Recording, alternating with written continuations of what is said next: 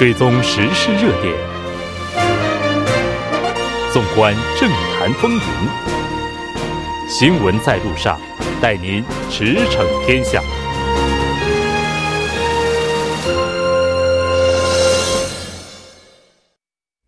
了解最新热点焦点，锁定调频一零点三新闻在路上。广告过后，马上为您带来今天时事讨论会的我们的下半场。您的参与，我们的动力。参与我们的节目，您可以通过手机短信的方式发送短信至井号幺零幺三，每条短信收取五十韩元的通信费用。您也可以登录我们的官网 tbs 点首尔点 kr 收听更多回放。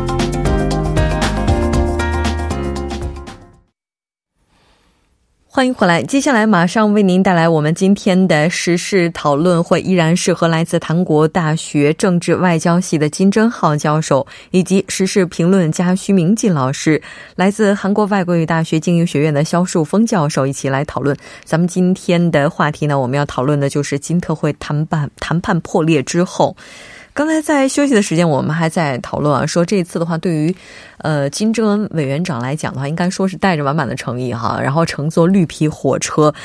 跨越了六十多个小时的时间行程，来到了北韩。那这次如果真的像目前这个情况无功而返的话，那刚才咱们也提到了，其实，在谈判最终签署协议之前，哈，在北韩内部已经是有这种协议是能够签署的氛围，并且已经有了一些相关的这个报道，哈。所以接下来如果这个情况的话，是不是对于他在国内的威信力会有所影响呢？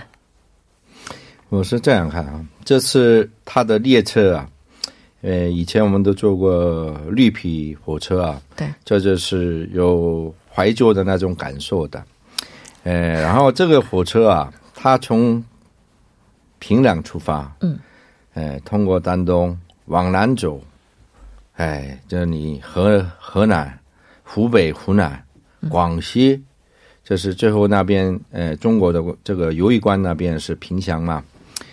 这里头呢，有很多人就是学习改革开放政策的实际研究者都在里面。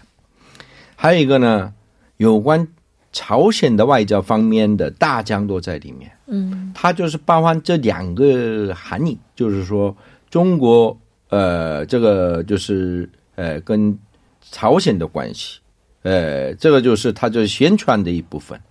另外一个，他看就是我们朝鲜的外交力量已经跨山到一个，呃，扩大到一个东南亚去了啊。然后一个是影响到东南亚地区，哪有一个国家的领导做一个绿皮火车，中国的领域北到南贯通的，这是意义很大。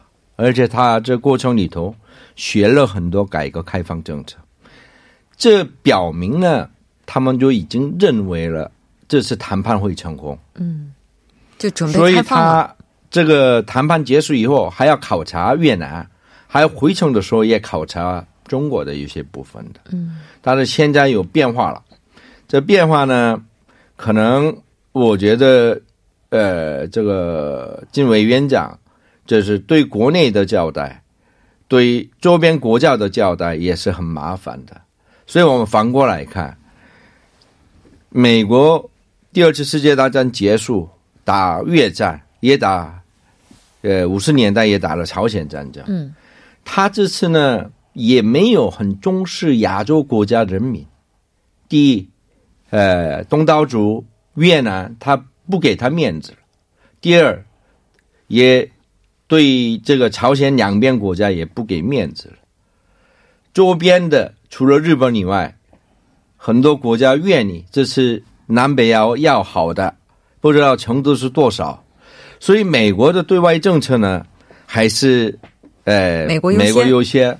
哎，这种情况之下，呃，南北韩的对立对哪一个国家好不好，也有我们呃，就是不能很简单的说明。呃，但是呢，这是一个国际礼节来看的话。哎，就是特朗普的这种行为，哎，因哎这个他的个人因素，或者是国家政策的因素，我觉得西方呢有些多少要歧视东方人的一些表态，而且礼貌上，你看人家跑到那么远的来，连中国人啊，你从哪里来？还是晚上这家里的这个这个家常菜，还拿个米饭，还拿点酒要请客的，然后说点好话，哪有人饭都不吃就跑掉了？这个问题呢，国际礼节上，还有我们往前发展的问题上来说，战略是战略，国际礼节也是礼节。嗯，因为国际问题也不能一个人能解决的事情，所以我有些部分呢很同情，哎，在参加这个会议的，包括所有的记者，也连记者都没招待。呃，这个问题呢，以后我们要如何要进行谈判，要细心。安排或者得到成果的这个，呃，这是一条龙的政策上啊，哎，都得考虑一个重要因素。嗯，所以说特朗普说是连记者这个跟金正恩一起吃饭的事情都没给就走了，啊，当然，嗯，当然有些报道是说是离两个人这个在这个离别的时候还听说还握手了，说是笑着带着这个笑，但是呢，你不能说在那里就是。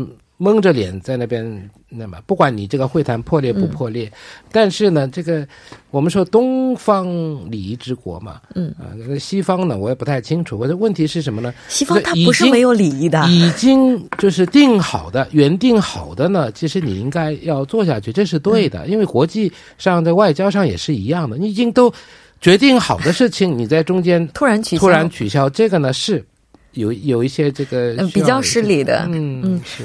但是根据这个特朗普的性格，他和他和他的团队，啊，这种临时这种这种这种意见出现这种偏差的这种情况，之前我们也不是一次两次了，所以也开始他这种风格，他这种各种个人的这种啊问题也是也是可以这个啊也不是说不是不是很奇怪，因为之前也有很多这样的情况，他的团队公开的这些政策和他的个人的一些想法完全是不一样的，所以他到最终签字的那一刻，真正他的想法是其实是没他他的团队是没法琢磨的，没错。所以以前我们说这。这个现在这个情况变成了什么所谓的 up to down，从上往下走嘛？你现在如果你现在已经破了嘛，都破裂了，那么你要再开始的话呢，还要从 down to up，从下面开始再来，对吗？那最下面是谁呢？应该是这个，我看朴哲和这个黄之汉之后呢，再上来的话是比根跟那个金赫金哲，呃，在金赫彻吧。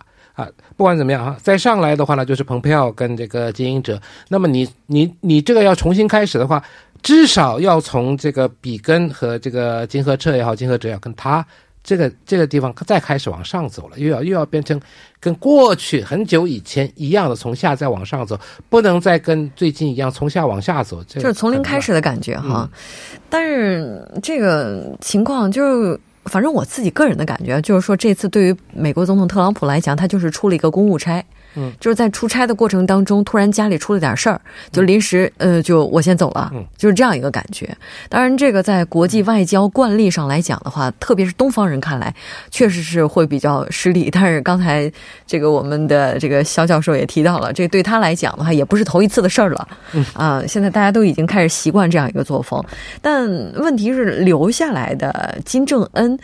我们现在也是从媒体看到说，他接下来这个行程也是出现了比较大一个调整。就本来说应该是在明天下午的时候就离开越南，然后今天下午、今天的一天，包括明天一天，本来都是有行程的。现在看来的话，有不少的话已经取消，他也很有可能会提前离开越南。那提前也是几个小时而已。不是说是太大时间啊，比比如早上走也不是这个，因为他还有一些一定要去的地方，嗯啊，去到那个什么谁的墓园呢，还是怎么样？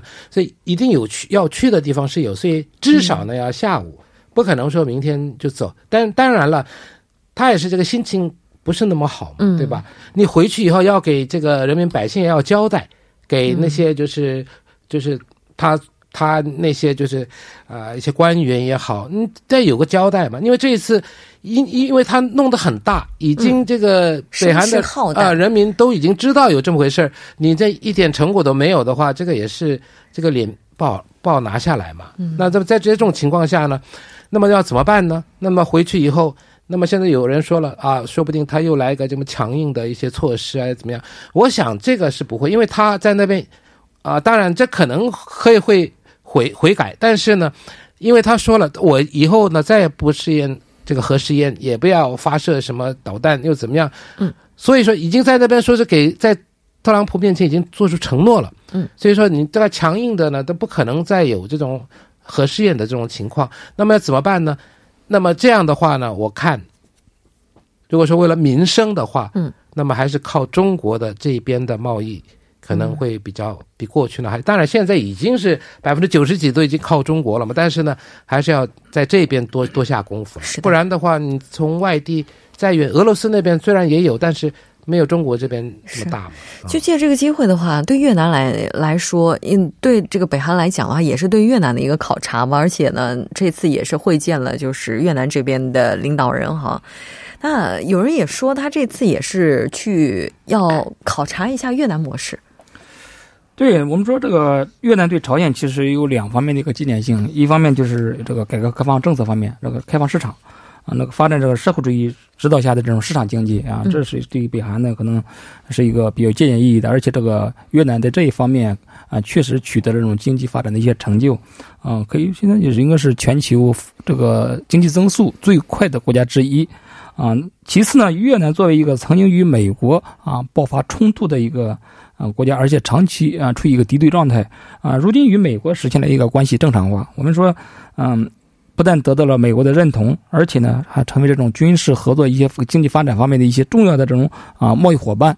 所以，呃，越南模式对朝鲜改革也是以有一定的吸引力的。如何去美国和美国啊打交道，这也是朝鲜可以借鉴的一个地方。嗯，所以说这个随同他去的一些这个官吏啊。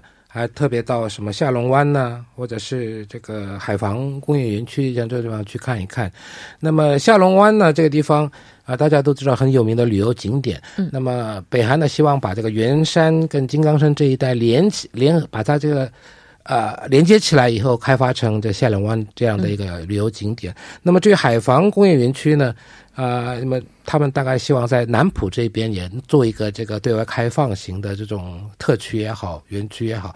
所以说，当然是有些方面是可以借鉴的，但是呢，啊，去程也好，回程也好，都是经过中国的嘛。嗯。所以说，在中国这一方面的啊，刚才金教金教授也说了，去了那么多个点，然后而且呢，有些有关经济方面的专家也都在里面。嗯。那么这样的话呢，不只是这个越南，呃，连中国这边就一起看一看。然后呢，最后决定我到底是要借鉴谁的？当然啊，过去几个特区呢，但都没有成功，有有很多原因啊，有有贪污也好，那么有原因。但是呢，以后如果要真的要经济要发展下去的话，那肯定要改革开放，这是没办法的。对，像这个越南模式的话，和中国模式还是有很多不同的。嗯然后，当然这个肯定也是和国情有关的。那我们也了解到，这一趟就原计划当中，哈，就金正恩这个委员长在返程的时候，也会考察中国南方的一些改革开放城市。但目前这个情况来看的话，不知道是不是还能够成行。稍事休息，关注一下这一时段的路况、交通以及天气信息。过后呢，我们继续来讨论今天的话题。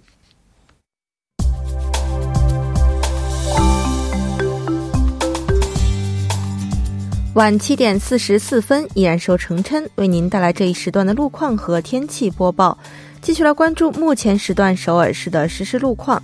第一条消息呢，来自东部干线公路圣水大桥方向仓洞桥至马德地下车道这一路段，目前该路段由于行驶车辆的增多而交通停滞。反方向的路段呢，目前路况良好，您可以顺畅通行。好，接下来是在内部循环路圣水大桥方向洪恩交叉口至洪志门隧道这一路段，目前该路段也是受到晚高峰的影响，路面拥堵严重。反方向的拥堵路段呢，主要是集中在月谷交叉口和城山交叉口以上两条路段，目前的进出车辆较多，路况比较复杂，还望途经的车主们保持安全车距，小心驾驶。好，最后我们再来关注一下天气。预计周末两天，多个城市的空气污染会明显的加重。首尔首都圈、世宗、中清北道以及全罗北道的空气污染的阶段性特征明显，部分地区呢将会出现重度污染现象。公众在外出时呢，要注意做好相应的防护措施，减少污染天气对健康的不利影响。最近呢，正值冬春交替之际，昼夜温差大，大家还是要根据天气和气温的变化，合理增减衣物，以防着凉感冒。好，最后我们再来看一下城市天气预报：首尔晴转多云，二度到十五度。好的，以上就是今天这一时段的天气与路况信息。周末愉快，我们下期再见。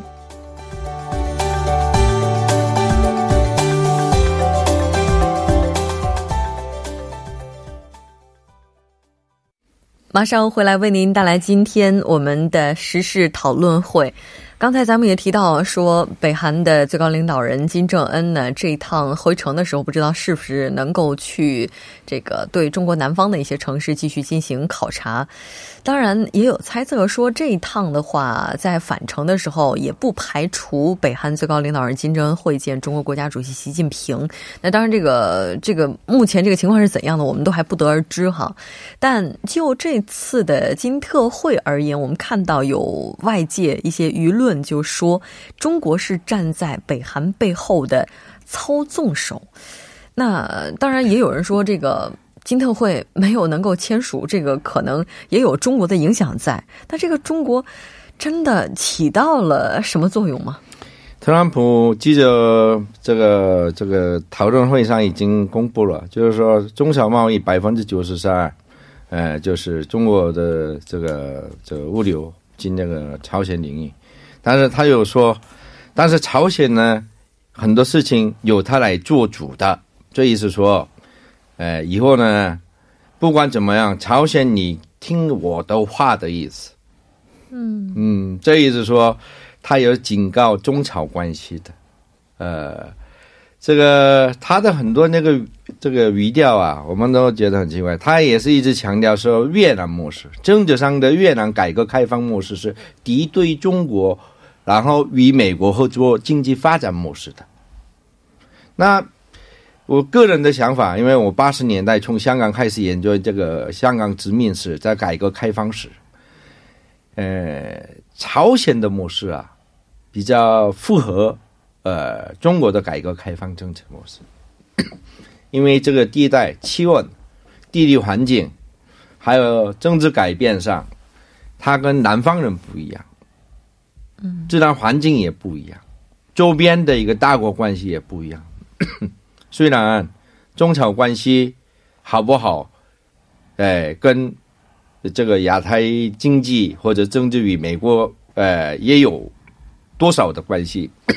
哎，对不起，我们考虑一个问题：中国是还是为了东北亚的和平稳定工作的？嗯嗯，所以中美关系也是很重要的一个关键因素之一。对我们说，中国的不是没事儿干，中国现在国内。正在忙着这个中美的这种贸易纠纷的谈判，而这个时这个期限时间也不是太多，腾不出手来，也没有这种意愿去操纵这种朝鲜和这个美国的谈判啊，让两个谈崩的。所以说，嗯，涉及而且涉及到自己的国家利益，嗯，别的国家说什么只能当那个参考，所以最终的决定还是在。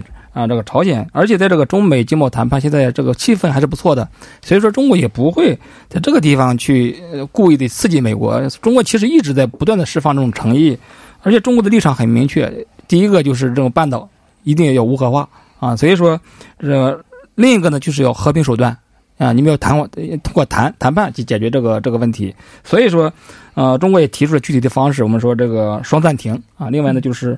双轨并进，两个双轨并并进两个阶段，所以说中国的参考意见能否被接纳，就取决于朝美双方的他的这个谈判进展情况啊。所以说这个谈崩你不能赖中国啊，这不是接不接受，现在已经往那个方向在走了嘛，因为双暂停已经暂停了嘛。对对，这个你双轨并行呢，现在变成了什么呢？就是。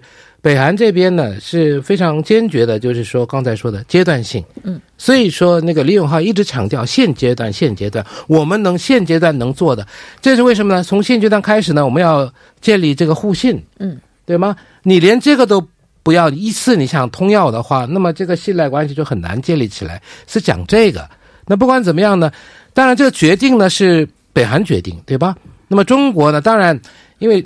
中国和北韩的关系是比较特殊，是对的。所以说，这个之前呢，大概就是就是去年也好，这么呃连续那么访问中国三次啊，跟这个这中国国家主席习近平见面。当然啊，里面呢，当然因为当时啊，这北韩还是现在也是一样，就是说现在一直受到制裁，那么他们也知道这个为了这个老百姓的这温饱问题的话，肯定要解决这边的，嗯啊，所以说呢，啊，提出所谓有的什么民生问题这一方面，不管怎么样，但是呢，现在的北韩呢，为什么要依赖这个中国呢？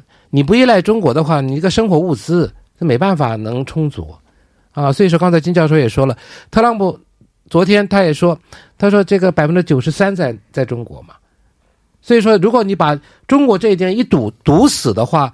那北韩这个人民的生活就很难过下去了。虽然现在北韩什么市场也多，有几百个市场，然后那里有买卖东西，但是呢，你把那个北韩跟中国这边边界一堵起来的话，那这个问题就十分严重了。所以说，在目前的情况下呢，当然这个北韩还是会跟美国谈，因为双方都没有抨击对方说要把这个锅给砸了，没有这样的嘛。那说不定以后还会谈。但是呢，在这段期间，因为你这个美国不。制裁不松绑的话，那么还是要靠中国，所以跟中国的关系呢，也不能说是在北对北韩来说，不能说是在忽视跟中国的关系。所以说啊，我看呢，这回去的时候，是不是经过北京，是不是跟这个习主席见面，这个并不重要，重要的是呢，往后北韩人民的生活要怎么下过下去，对对吧？那么在这一方面呢，那么这个金正恩作为北韩的最高领导人呢，要要做一个决策。我到底要怎么做？现在大概他最头疼的就是在这一部分，因为他在外面，这个本来说是可能会达成协议，但是。因为这个北洋的老百姓也都觉得会达成协会对他们经济会有帮助，现在呢没有了，所以在这方面可能最伤脑筋。这个感觉就特别像，就是一个大家长，然后为了家里的孩子，然后出来跟人家谈谈判了，结果谈崩了，不知道跟这个嗷嗷待哺的这些孩子们该怎么交代的这个感觉。当然，这个谈判呢，都说这个中国力量，现在既然说谈崩了，其实中国现在也绝对不轻松，因为和美国之间这个谈判目前。也是非常非常的焦灼哈，所以这个谈判破裂对于正在进行的中美贸易磋商会产生什么影响呢？其实这个朝核问题，我们说它这个是一个比较由来已久的问题。这个特朗普，嗯。谈成了朝核问题，就会挣的一些面子。我们说，不光这个金金正恩院长或者会挣会挣那个脸面上有问题，这个有光。而且特朗普他回到国内也会有有光。当然，他国内一些阻力啊，一些呃一些乱七八糟的问题，他也是不少啊。如果他如果他他如果谈好的话，其实当做自己的一个谈判成果，他在国内的气势也有可能会强一些。对，还有那个诺贝尔和平奖呢。嗯，对。而且没谈成，其实也没什么损失。毕竟以前的总统都还没和这个金正恩见过面呢，对吧？他都见两次了，所以他呃也没有什么损失。中国作用仍然不可忽视。我们说，马上就要这个中美啊，这个贸易谈判可以说接近尾声了。现在啊，这个金特会谈崩，无疑给中国一个下马威，可以说啊。如果说有这个分析，就是说就是给中国看，对，搞不好在中国谈判的时候也会啊中途离场啊，也会因为他就是我我我不喜欢就走啊，所以说。呃，让这个中美这种目前的这种谈判气氛也是比较啊紧张的。但是从根本上来说，中美经济现在相互这种依存的关系，可以说已经走到了尽头啊。现在正现在寻求一个新的啊利益均衡点。嗯，朝核问题和现在中美经贸问题，但是是他们这两个不同的问题啊。你这这中国是中美的经贸问题，这是朝核问题，所以所以不能混为一谈。我们说它虽然有有相互的关系，千丝万缕啊。双方的核心诉求也不涉及这种朝核问题啊，就是相互的经济利益。所以中美磋商能否，啊，这个有大的成果呢？主要取决于这个中美双方的一些利益啊，这个你来我去这些这种这种磋商，啊，这种相互的利益在多大程度上能够得到满足啊？所以说，这个金特普推他这次谈崩对中美之间的这种这种经贸协商的影响是有一点，但是不会太大，对，应该有限的，对，嗯。其实啊，西方的很多政治思想发展过程里头，美国是比较特别。对，美国没有中庸之道的。他移民国家，他都是用生进的，这是天使或者是魔鬼的，它分成两个极端。呃，这也不是说极端，嗯，就是说基督教里头，魔鬼一定要一定要消灭的对象，嗯，敌人算是魔鬼，所以他没有协商，我们谈到差不多就结束了。美国人对亚洲的有些国家看的看法，就是当做他们的敌对的，对，一定要消灭的那个对象的，就是不是魔鬼就是天使，没有人，不是他们的那些政治思维方式啊，不是东方人写那个想的，也有天堂，也有人间社会，还也有地狱的，他们是分成两个，就是友邦或者是敌国。嗯，他现在如何看待中国跟朝鲜的问题，这就是表明。嗯，他一坐飞机也说明了我要回去漂亮的华盛顿，然后我要打电话给韩国跟日本。嗯，所以美国人的思维模式，可能金正恩也是很难了解。是。那目前这个情况的话，虽然说谈判是暂时是破裂了，但是未来的话还是留了很多的空间，包括韩国下一阶段的话怎么样去斡旋，包括对北制裁方面，这个步调该怎么样去保持一致？这个金正恩委员长是不是会访韩？然后接下来这个突破口该怎么找？再包括日本现在已经提出了说可能要直接和北韩去进行谈判，这所有的一切一切的问题该怎么样？去解决，可能还是需要我们继续去关注的。非常感谢三位嘉宾做客直播间，给我们带来这一期讨论。那我们以后再见。好，再见。好，大家再见。那到这里，我们本周的所有节目就是这些了。栏目监制韩道润，责任编辑金勇、董爱颖。感谢您的收听，我们下周晚上同一时间依然邀您同行。我是木真。